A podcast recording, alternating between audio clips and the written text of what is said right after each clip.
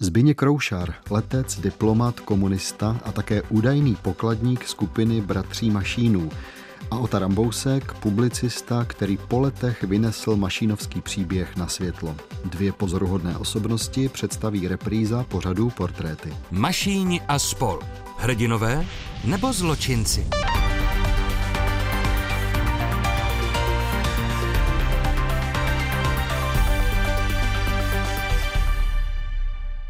Zbigněk Roušar, kapitán československého letectva ve Velké Británii v letech druhé světové války, po válce repatriační důstojník v Hamburgu, později první československý diplomatický zástupce v subsaharské Africe, ale jen do března 1951.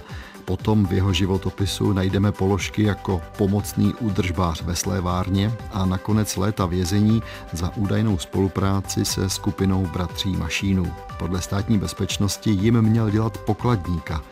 Příběh plný nečekaných zvratů, způsobených turbulentními událostmi poloviny 20. století. Právě takový odvypráví už za malou chvíli historik Michal Louč. Společně s vámi mu už teď na rtech visí a dobrý poslech přeje David Hertl. Portréty.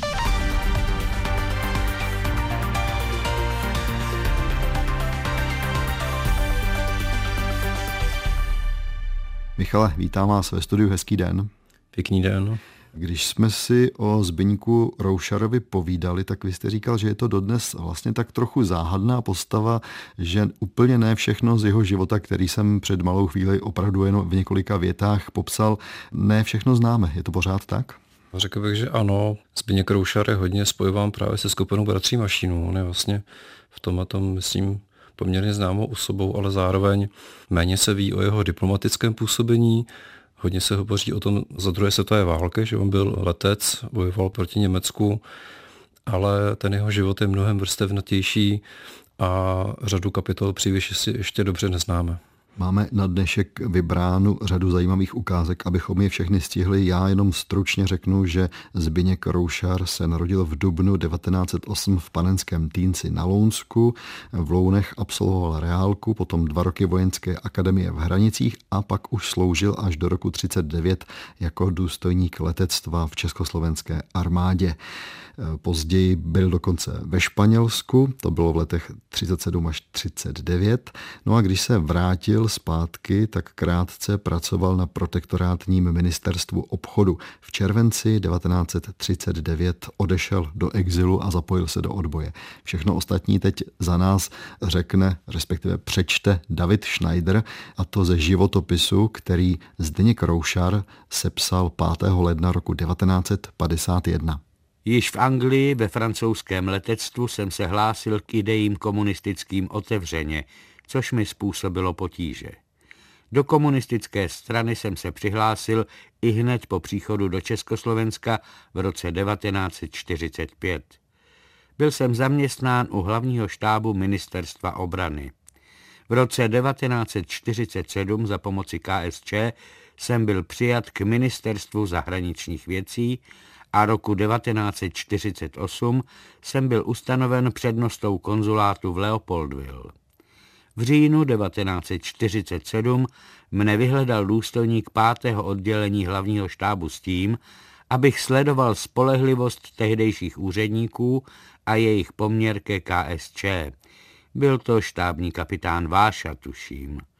Doporučil mě, abych v té době nijak neprojevoval stranickou příslušnost a činnost, abych úkol mohl splniti.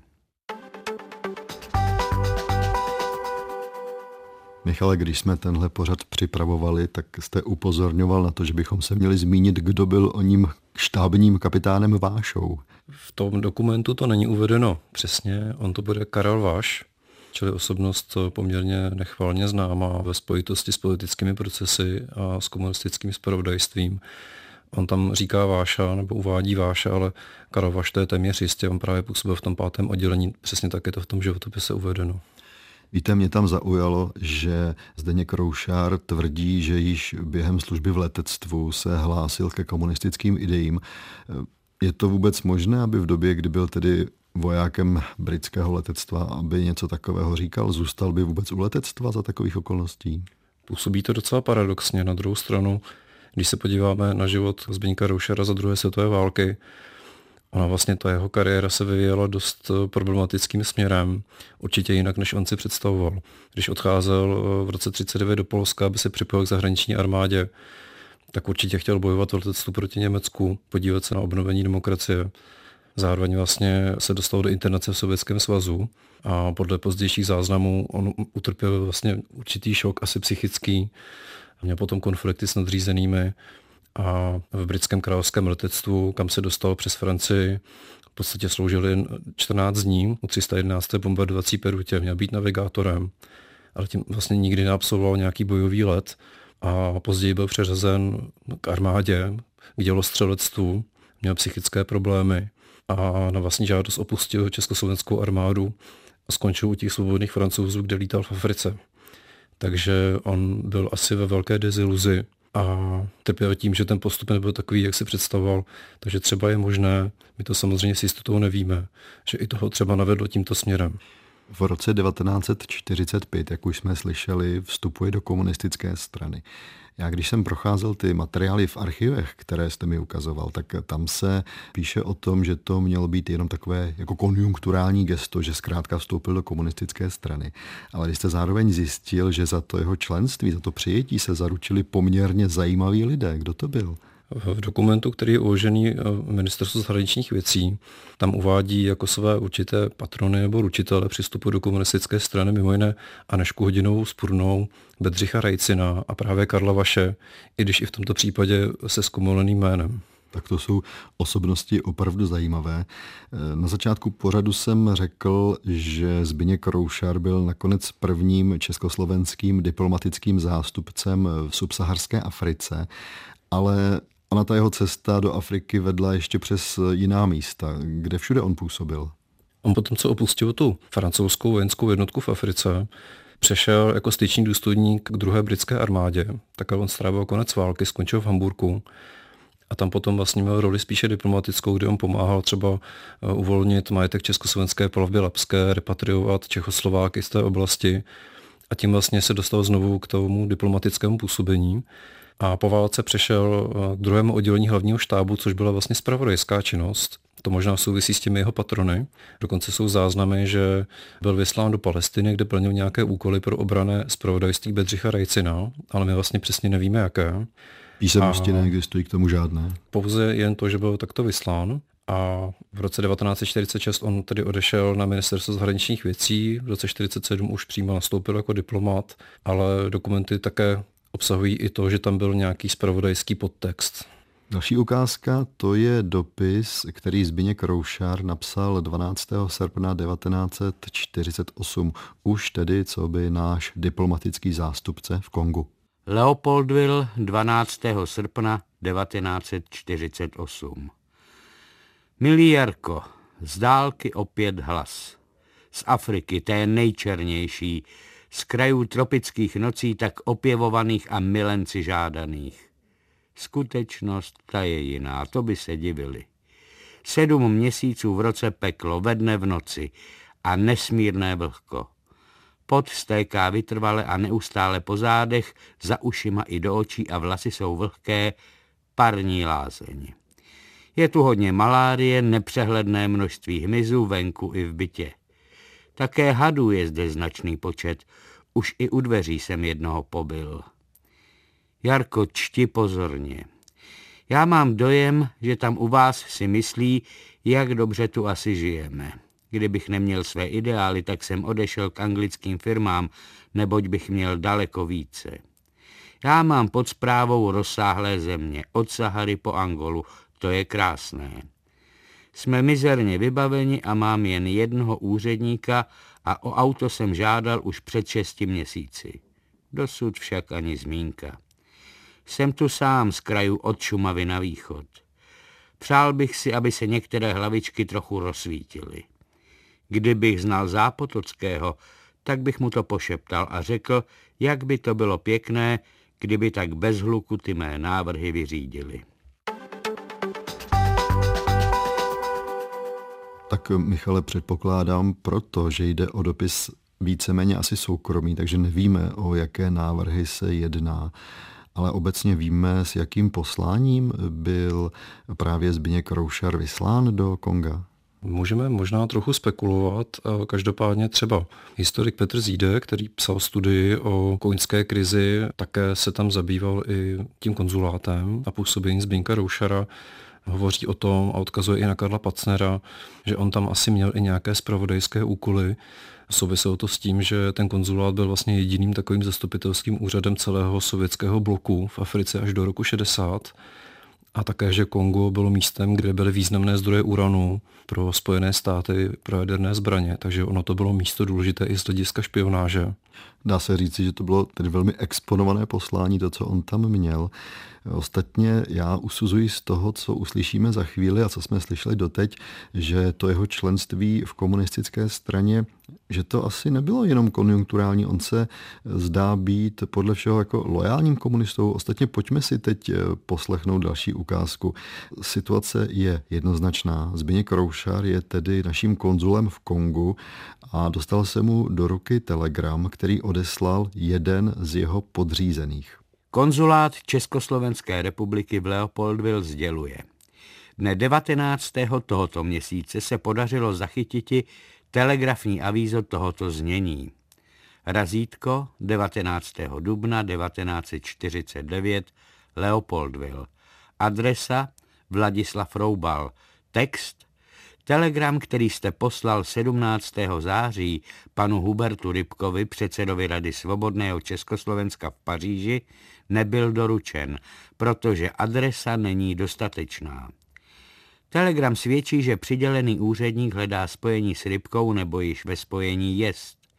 Svého času přednosta zdejšího úřadu upozornil přípisem z 15. září 1948 na různé okolnosti, které vážně ohrozily spolehlivost dotyčného úředníka. Konzulát by byl velmi povděčen ministerstvu za laskavé urychlené zaujetí stanoviska a jeho sdělení konzulátu v zájmu bezpečnosti služby. Konzulát by byl též povděčen ministerstvu, kdyby průpis byl zaslán příslušnému oddělení ministerstva vnitra. Konzul Roušar. Posloucháte cyklus Mašíni a spol. Příběhy těch, které jedni považují za hrdiny a druzí za zločince. Jednotlivé díly najdete také na webu plus.rozhlas.cz, v aplikaci Můj rozhlas a dalších podcastových aplikacích. Ještě jednou zopakuji, že tahle zpráva je z dubna 1949. Je to tedy rok poté, co se komunistická strana chopila v Československu moci. A ukazuje se, že nějaký z pracovníků konzulátu se pokouší poslat telegram Hubertu Rybkovi. Tak to už je tedy, řekněme, poplach diplomaticky. No, je to asi projev nějakého konfliktu, ale možná i vlastně lojality Zbyňka Roušara k diplomacii komunistické. Musíme si také představit, že diplomacie v té době procházela čistkami, už od roku 1948 byla oslabená a on opravdu je usiloval o diplomatickou kariéru.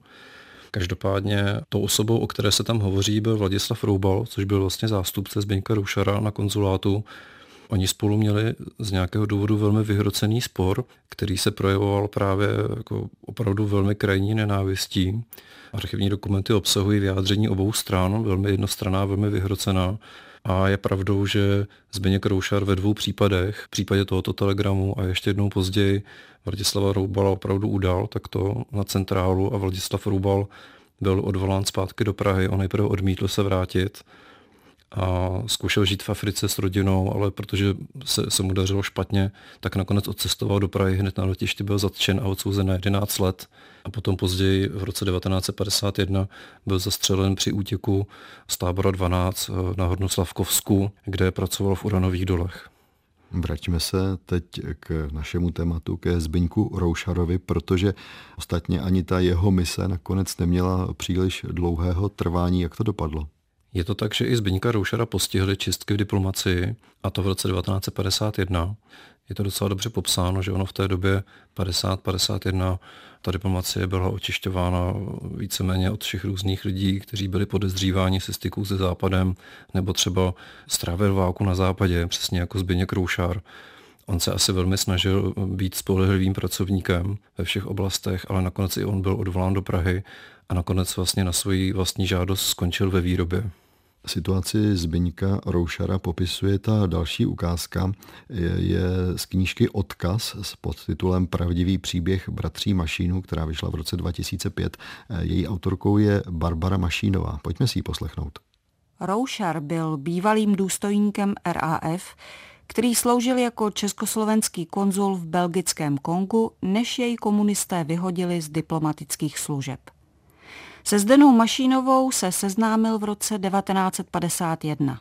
Zdena brzy začala doprovázet uhlazeného, zdvořilého ex-diplomata na koncerty a večírky. Mluvil dokonale francouzsky, plyně anglicky a německy. Byl zcestovalý a jeho přitažlivost zvyšovalo ještě to, že sdílel Zdeninu vášeň pro hudbu. Hrál výborně na housle a často Zdenu doprovázel při hře na klavír. Zdena usoudila, že Roušarovi lze důvěřovat. Ale zatímco Borek vždycky vášnivě podporoval boj mládenců proti komunistům, ex-diplomat Roušar byl obezřetný a vždycky je varoval, aby byli opatrní. Právě pro tuto opatrnost a konzervatismus se Roušar jevil Pepovi, Radkovi a jejich přátelům jako dobrý ochránce jejich nového válečného fondu – Peníze se měly používat pouze na operační činnost a veškeré výdaje podléhaly schválení Roušara a Borka. Michale, nám už se tady objevuje spousta jmén, měli bychom si v tom udělat pořádek.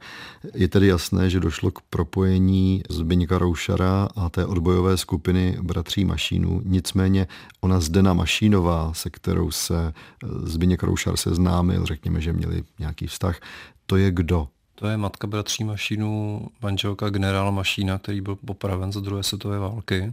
Co my víme o té skutečné činnosti Zbyňka Roušara v té skupině, protože ano, bylo to později vykládáno, že byl pokladníkem této skupiny, je to opravdu tak?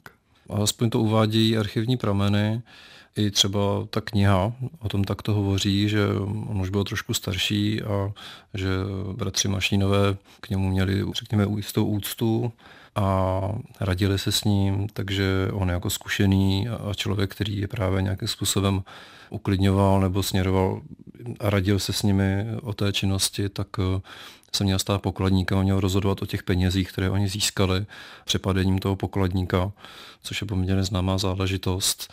Potom se uvádí, že třeba jim pomáhal s přípravou už na ten odchod do Německa, nebo jim přislíbil peníze nějaké, které měl mít uložené v zahraničí. Je zajímavé, že třeba Zdena Mašínová mladší, čili sestra bratří Mašínů, tam měla určité pochybnosti a v knize, kterou psala, tak eh, tam ona si myslela, že třeba ta jeho role mohla být i větší.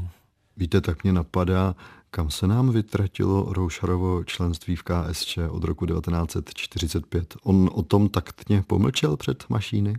Přiznám se, že to sám úplně takhle nevím. Každopádně eh, on byl členem KSČ od roku 45 do roku 51, eh, kde byl vyloučen. Čili vlastně v této době on už členem strany nebyl. Dojížděl do Poděbrat, kde žila jeho sestra jako dělník společnosti v Chomutově. Je i zajímavé, že v té době dokonce byl sám podezříván ze špionáže státní bezpečností a sledován. Takže to je opravdu takový velký obrat. Jak to dopadlo s mašíny, víme, kdy byl zatčen Zbigněk Roušar, respektive kdy došlo k tomu, že bylo odhaleno to jeho propojení s touto skupinou. Zbigněk Roušar byl začen v listopadu 1953, pak tam bylo nějaké období vyšetřování celého toho případu, příprava politického procesu a on se nakonec v hierarchii té skupiny stal druhou nejdůležitější osobou. Sice nedostal doživotní trest, teda trest smrti, ale v roce 1955 byl odsouzen na doživotí. My si teď můžeme ocitovat z dopisu, které z vězení psala Zdena Mašínová. To jméno Zbyňka Roušara je tam několikrát zmíněno a my si potom povíme něco o tom, proč. 23. října 1955. Prosím tě, maminko, nezapomeň mi napsat, kdy odešel Zbyněk na dovolenou, kde byl a kde je a vůbec vše mě zajímá. 8. ledna 1956. Včera jsem obdržela Nendin dopis ze dne 27. prosince. Psala, že Zbyněk již psal. Musíte přec poslat k ním mou adresu, jak ji vy vždy píšete, aby mu ji poslali. Má právo psát na dvě adresy, které uvede na velitelství. Nemá-li druhou obsazenu, tedy může psát mě. Jinak může pro mne určené řádky napsat domů a vy mě je můžete vložit k vašemu psaní. 28. ledna 1956. Zbyňkovi ani tentokrát nepíši, protože na to musím obětovat celý dopis pro tebe, tedy až příště. Třetí rok je dlouhá doba, je mu pro odcizení přípustná. Komu píše Zbyněk na dvě adresy, na které má každý možnost psát? Poslali mu moji adresu? 25. února 1956. Obdržela jsem dnes pět dopisů psaných do Pardubic. Ta radost. Díky za pozdravy tety Irmy a dětí, Marušky, Marty, Roušarů. Zatím Zbyňkovi opravdu psát nemohu. Ale pozdravuji a vzpomínám na něj. že ten vztah mezi Zbyňkem Roušarem a Zdenou Mašínovou bude tím vězněním narušen, to je asi evidentní, to se dalo čekat. Nicméně Zdena Mašínová čekala, že on se i prostřednictvím té korespondence z vězení ozve a on se neozval. Víme něco o tom, proč? Určitě je jasné, že tam ta vazba byla docela silná. Ona se na něj dotazuje velmi často je docela zajímavé, že v těch eh, prvních dopisech často se i snaží ujasnit, kde byl Zbigněk Kroušar zatčený a podobně. Tam je spousta šifrovaných eh, žádostí rodině, o vysvětlení. Je otázkou, jestli to třeba proto, že Zdena Mašína třeba měla nějaké podezření, tak si to myslí její dcera, ale samozřejmě je to teorie. Zároveň je otázkou, do jaké míry mohl Zbigněk Kroušar Zdeně Mašínové odepisovat, že sám byl také ve věznici. On spoustu let strávil uvězněný ve věznicích na Mírově, ve Voldicích, v těžkých kriminálech a vlastně propuštěný sám byl až v polovině 60. let, dávno po smrti Zdeny Mašínové. Samozřejmě vězenská korespondence to je velké téma a nebylo možné jen tak svobodně psát komukoliv. Ale je vidět, že ta snaha ze strany Zdeny Mašínové byla velmi silná. Když byl propuštěn, spojil se potom nějak s tou rodinou? To je docela zajímavé, že právě Zdena Mašínová mladší Vzpomínala, že Zbigněk Roušar po svém propuštění a on pak žil v Poděbradech u své sestry až do roku 1979, takže více jak deset let do své smrti, tak nikdy se rodině neozval, nikoho nekontaktoval. Předpokládám, že u rodiny Mašínu tohle vzbuzuje ještě ty další otázky, protože přemýšlejí asi nad tím, kým on skutečně v tom příběhu jejich rodiny byl. Je to tak a v těch vzpomínkách se toto téma objevuje poměrně silně. Asi se tady vznáší ve vzduchu otázka, zda tedy nemohl být Zbyněk Roušar tím, kdo takzvaně schodil celou tu skupinu bratří Mašínu, ale pokud jsem dobře pochopil z materiálu státní bezpečnosti, které jste měl možnost prostudovat, nic takového vůbec nevyplývá. Myslím si, že takto se to nikde neobjevilo. On je považovaný za člena skupiny, i když asi ne úplně hlavního. Možná to je třeba tak, že po tom, co skončil v diplomaci jako dělník, tak zase obrátil se jiným směrem. V tom sledování z doby, kdy on byl dělníkem v Chomutově, tam je uložený anonymní dopis jeho sestře, který je připisován jemu, kde právě ten narrativ je úplně odlišný než tomu, když on byl diplomatem a členem komunistické strany, tam už se hovoří vlastně o nebezpečí komunismu, o nebezpečí toho, že by komunismus uchvátil Evropu a podobně že je potřeba proti tomu bojovat. Takže pokud opravdu třeba on psal tento dopis, tak zřejmě asi opět změnil to své zaměření a je možné, že opravdu to jeho jednání bylo autentické. Že Zbyněk Roušar zemřel 21. dubna 1979, to už jste říkal. Já jenom dodám, že to bylo několik týdnů po jeho 71. narozeninách a zásluhou jeho sestry bylo po pádu komunistického režimu dosaženo také posmrtné rehabilitace. Tak to byly dnešní portréty, ve kterých hostem byl historik Michal Louč. Michale, děkuji, že jste přišel na slyšenou. Naslyšenou. Ukázky přečetli Vladimíra Bezdíčková a David Schneider. Technicky spolupracovali Rostislav Supa a Václav Maršík. A loučí se a za týden také naslyšenou těší David Hertl. Posloucháte cyklus Mašíni a sport. Příběhy těch, které jedni považují za hrdiny a druzí za zločince. Jednotlivé díly najdete také na webu plus.rozhlas.cz, aplikaci Můj rozhlas a dalších podcastových aplikacích. Dvakrát utíkal z Československa před totalitními režimy, 14krát přešel hranici mezi svobodným a nesvobodným světem jako agent chodec. Déle než 14 let byl za to zavřený v komunistických lágrech, aby si nakonec došel na hrad pro medaily za zásluhy o Českou republiku. Otaram Bousek. Pokud měla studená válka nějakou frontovou linii, tak Otaram Bousek patřil k předním frontovým bojovníkům. O jeho životě vám dnes bude vyprávět historik Petr Blažek. Dobrý poslech přeje David Hertl. Portréty. Petra Blaška, vítám ve studiu, dobrý den. Dobrý den. Já bych začal nejdřív takovou informací, možná ne úplně k životopisu Oty Rambouska, ale pro naše posluchače. Vy jste se s Otou Rambouskem sešel, za jakých okolností jste se seznámili? Vzpomínám si, že když jsem byl student, tak jsem ozval na promítání dezinformačního filmu Muž dvou stínů, který o něm natočilo federální ministerstvo vnitra v roce 1973.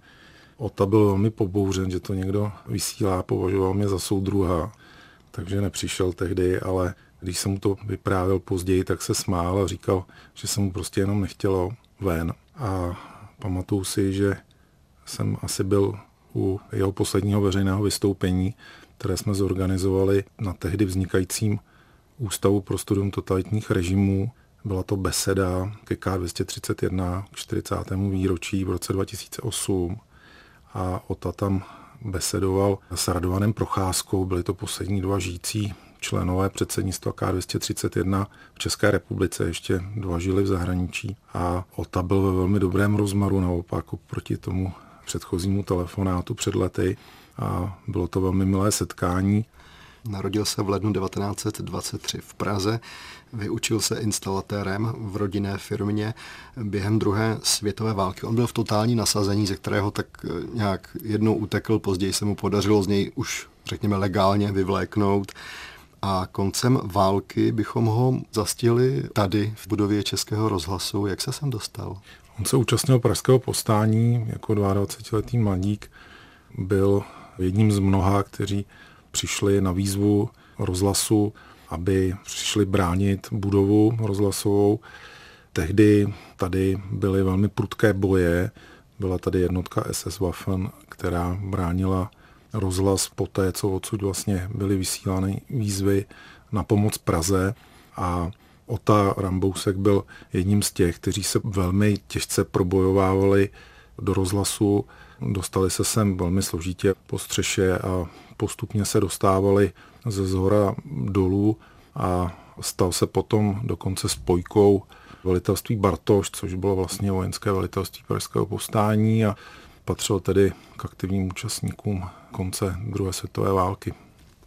Po válce okamžitě narukoval s chodou okolností k pohotovostnímu pluku Zboru národní bezpečnosti, což myslím, že byla složka už tehdy asi hodně pod vlivem komunistické strany? Ta převaha komunistů nebyla zase úplně tak viditelná, to teprve postupně, jak se taky komunistická strana de facto obnovovala, jí zastihl konec války v situaci, kdy bylo asi 20 tisíc straníků a teprve později získala obrovský počet členů. Ota nesl ten postupný a rostoucí vliv komunistů velmi nelibě, vstoupil k národním socialistům, kteří tehdy paradoxně hráli roli pravicové opozice v rámci Národní fronty. A byl to jeden z důvodů, proč Ota tady z té služby odešel a vrátil se do Prahy, kde nastoupil k československému spravodajskému filmu jako osvětlovač právě v téhle roli osvětlovače ho zastihl 25. únor 1948 a my si to můžeme poslechnout z jeho vzpomínek, které někdy na přelomu 70. a 80. let sám Ota Rambousek načetl pro vysílání rádia Svobodná Evropa. Tlak na prezidenta Beneše se zvyšoval. 24. února se ustavil ústřední akční výbor s výzvou, aby ve všech podnicích byly utvořeny podobné akční výbory. Byl jsem v té době delegátem v závodním výboru zpravodajského filmu za stranu národně socialistickou. Bylo dohodnuto, že se jako národní socialisté u nás v podniku na organizaci akčního výboru podílet nebudeme. 24. února nevyšlo české slovo. Dělníci papírenského průmyslu odmítli zásobovat zrádný protilidový tisk. 25. února ráno jsme jeli točit na hrad. Kameraman, já ještě s jedním elektrikářem. Prezident přijal delegaci KSČ, Kotvalda a Zápotockého s Noskem. Šot jsme točili v malém salonku a bohužel nebyl natočen zvukově. Pamatuji se, jak delegáti seděli schlíple kolem malého kulatého stolu. Na obrazovém dokumentu je zřejmé, že komunističtí reprezentanti ve svých požadavcích neuspěli. Prezident stál před nimi, na Gotwaldovy námitky doktor Beneš řekl, mohu vás ujistit, že jakákoliv vláda bez komunistů je nemyslitelná. Poté Gottwald uvedl, že demise je naléhavým požadavkem všeho lidu.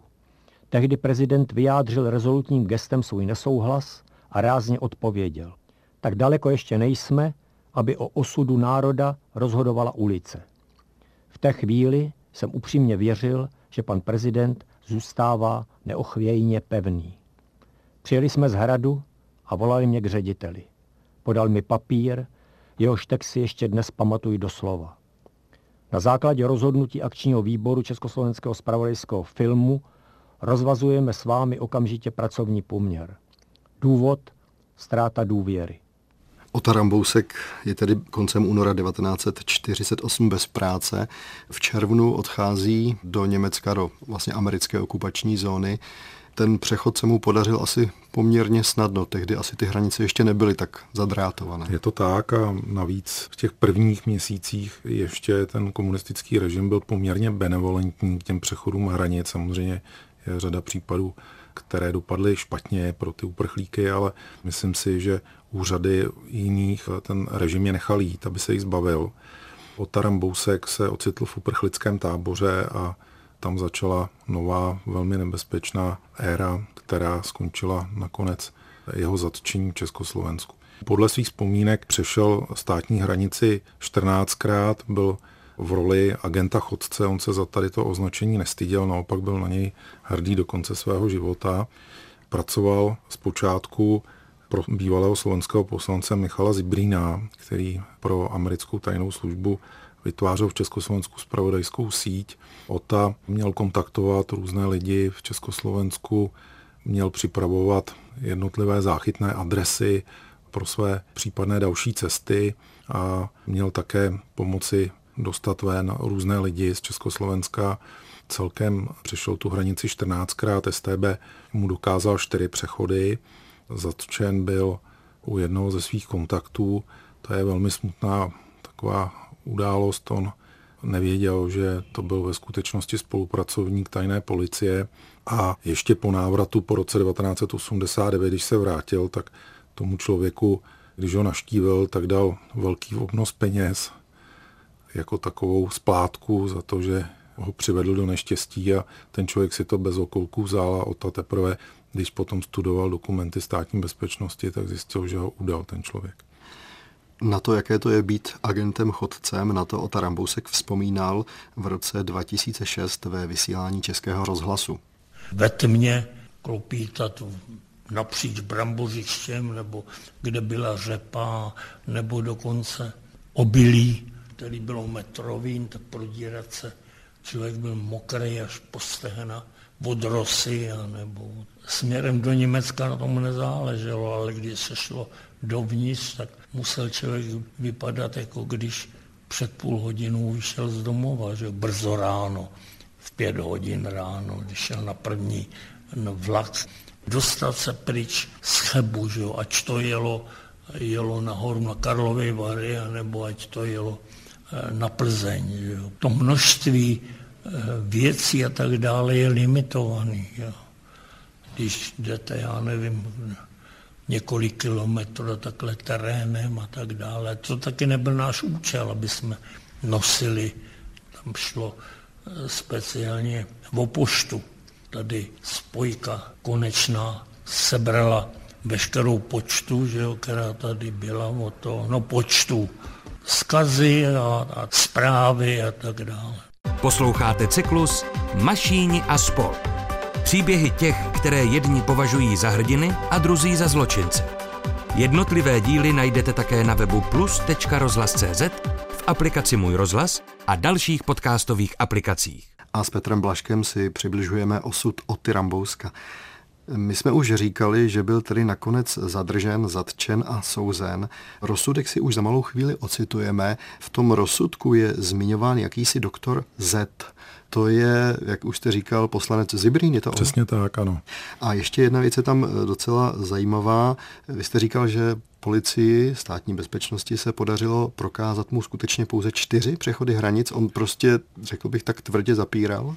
On se choval, si myslím, poměrně opatrně při těch svých cestách a nevyprávěl o tom, co dělal předtím lidem, kteří se potom dostali do soukolí výslechů státní bezpečnosti, takže nakonec ta zjistila pouze ty čtyři přechody a ono to v podstatě bylo jedno. Dostal do životí, takže jestli by zjistili o nějaké přechody více, to nehrálo roli.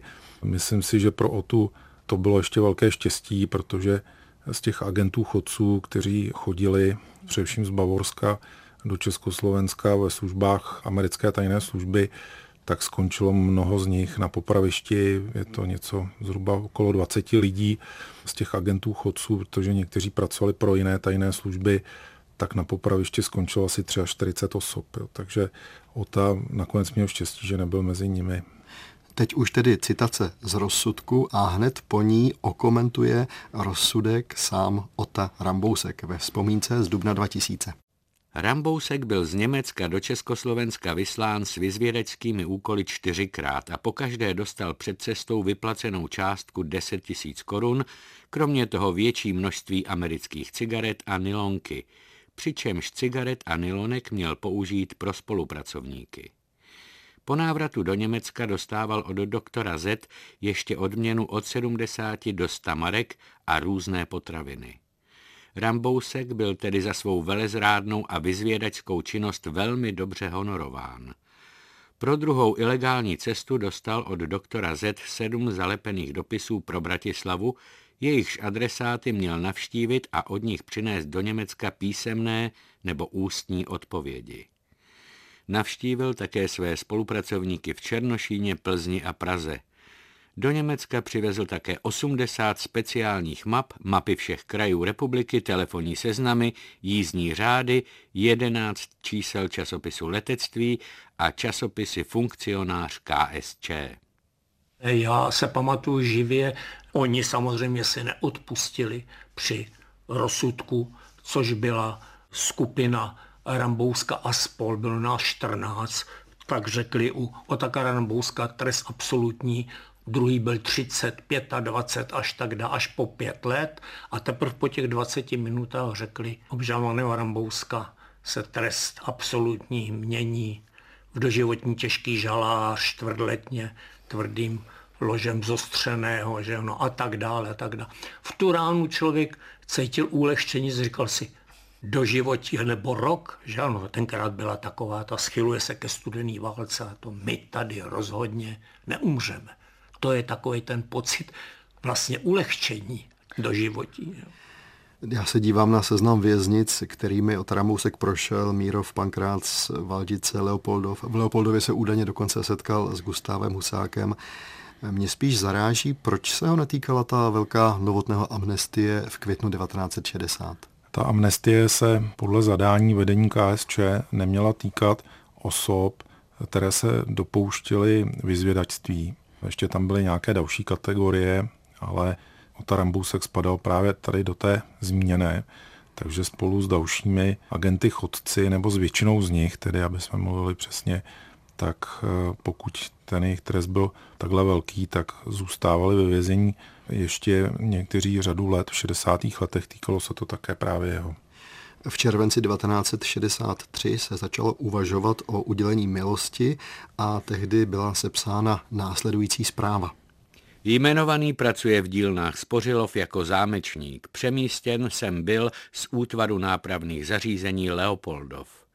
Na svůj zdravotní stav si stěžuje, avšak tento mu není na závadu, aby ve své profesi plnil stanovené výkonové normy. Pracovní morálku má velmi dobrou, stanovené normy vysoko překračuje, v průměru na 140% V červnu a červenci 1963 byl vyhodnocen s pracovní brigádou jako nejlepší kolektiv v zámečnických dílnách. V závazkové činnosti není zapojen pro svůj záporný postoj vůči našemu zřízení, čímž se nijak netají, ale naplnění závazků se podílí. Celkem byl desetkrát kázeňsky trestán a dvakrát odměněn. Otevřeně neuznává linii KSČ. Dožádání soudu o předčasné propuštění z dubna 1963 mu bylo zamítnuto vzhledem k jeho soustavnému narušování kázně. Podal žádost o revizi rozsudku co do jeho výše, což je předmětem řízení. Dosažený stupeň převýchovy u jmenovaného vzhledem k nezastíranému zápornému postoji vůči našemu zřízení nelze hodnotit jako dostačující. Petře, když to tak rekapituluji, tak eh, tedy pracoval, pracoval dokonce víc, než musel. Nicméně s komunisty si nezadal, závazky ty si žádné nedával a ještě navíc eh, byl tak trochu zlobivý ve vězení. Tak desetkrát dostal kázenský trest, eh, jednou dokonce strávil na samoce deset dnů, to bylo za jeho účast na té prosulé hladovce v roce 1955 a odmítal závazky, to tam je zmíněno, na tom si skutečně to společenství muklů, tedy mužů určených k likvidaci, zakládalo. Ten, kdo závazky naopak přijímal, tak byl vlastně z toho společenství vyloučen.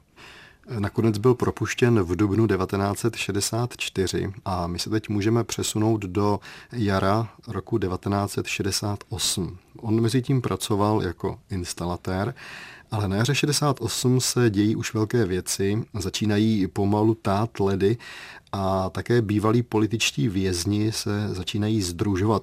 Ale z té ukázky, kterou teď uslyšíme, bude patrné, že oni se nějakým způsobem scházeli, byť asi neoficiálně, už předtím. Určitě tak to společenství politických vězňů které se vytvořilo ve vězení během těch dlouhých let, které spolu strávili, bylo samozřejmě pro ně určující po propuštění. Oni se scházeli, často si vybírali partnerky, sestry třeba těch, které znali z vězení, protože ti samozřejmě se chovali k ním úplně jinak. Zpočátku museli být velmi opatrní, protože v některých případech státní bezpečnost potom vykonstruovala třeba i z přátelských schůzek to, že připravují nějakou protistátní skupinu a posílala v některých případech ty lidi na zpátek do vězení. Otaram Bousek měl podmíněný trest stále ještě, měl tam zkušební lůtu sedmi let, to znamená, tam měla vypršet až v roce 1971.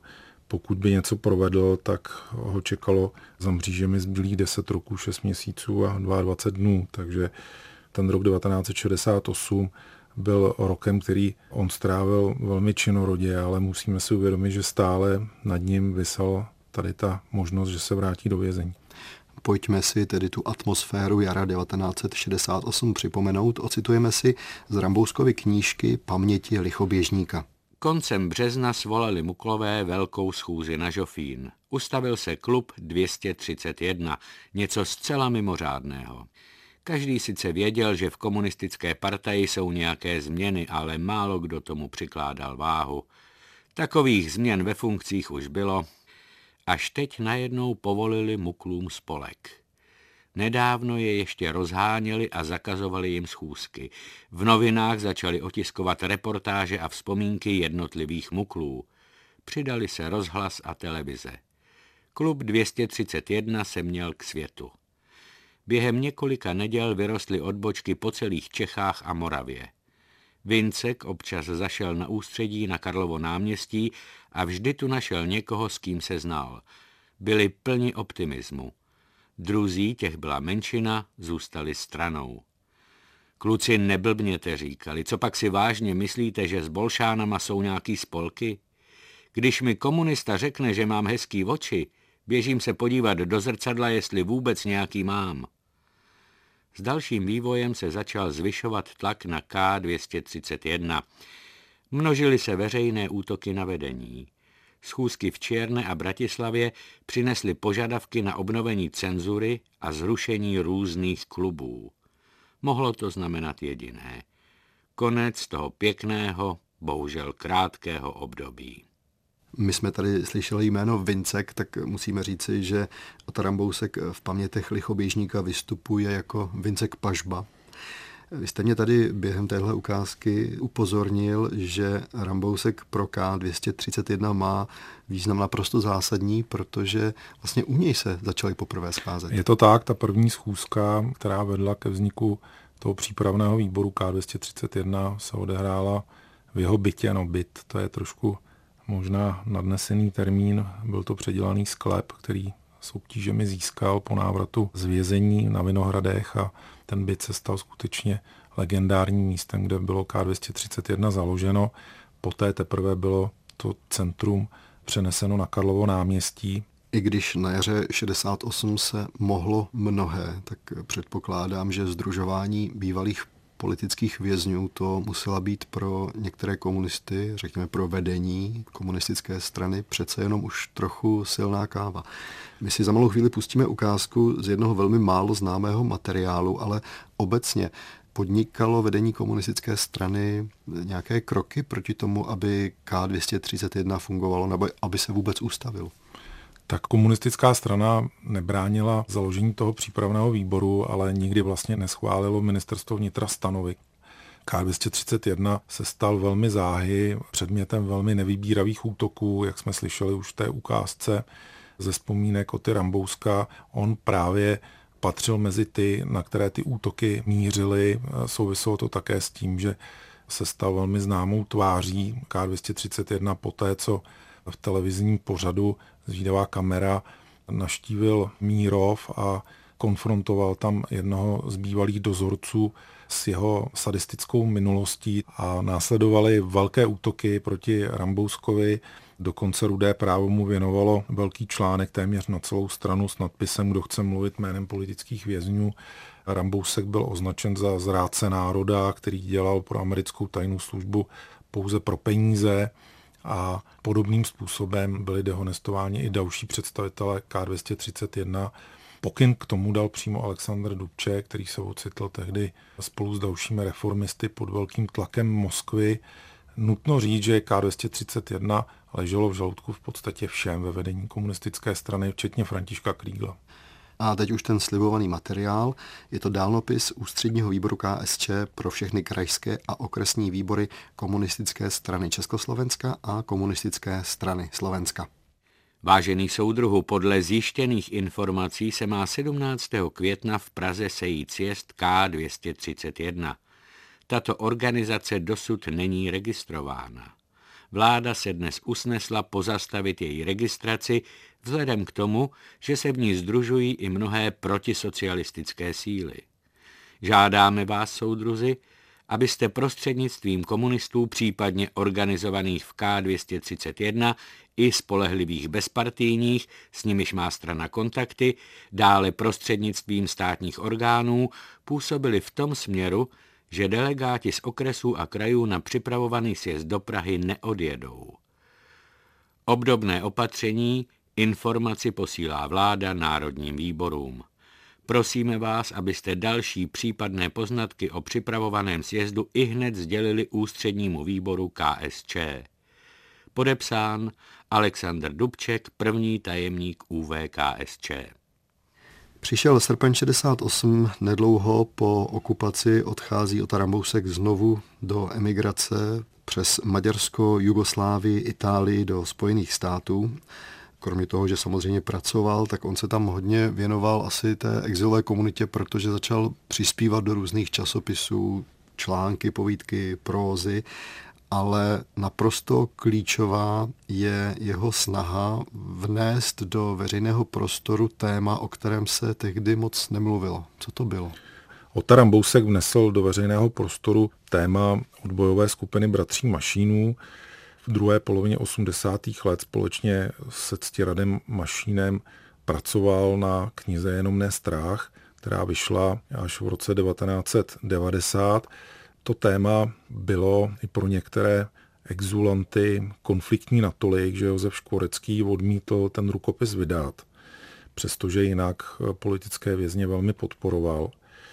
Pro Rambouska to bylo velké zklamání, a nakonec to možná bylo dobře, protože ta kniha vyšla péčí redakce Revolver Revue až po pádu komunistického režimu a stala se doslova bestsellerem.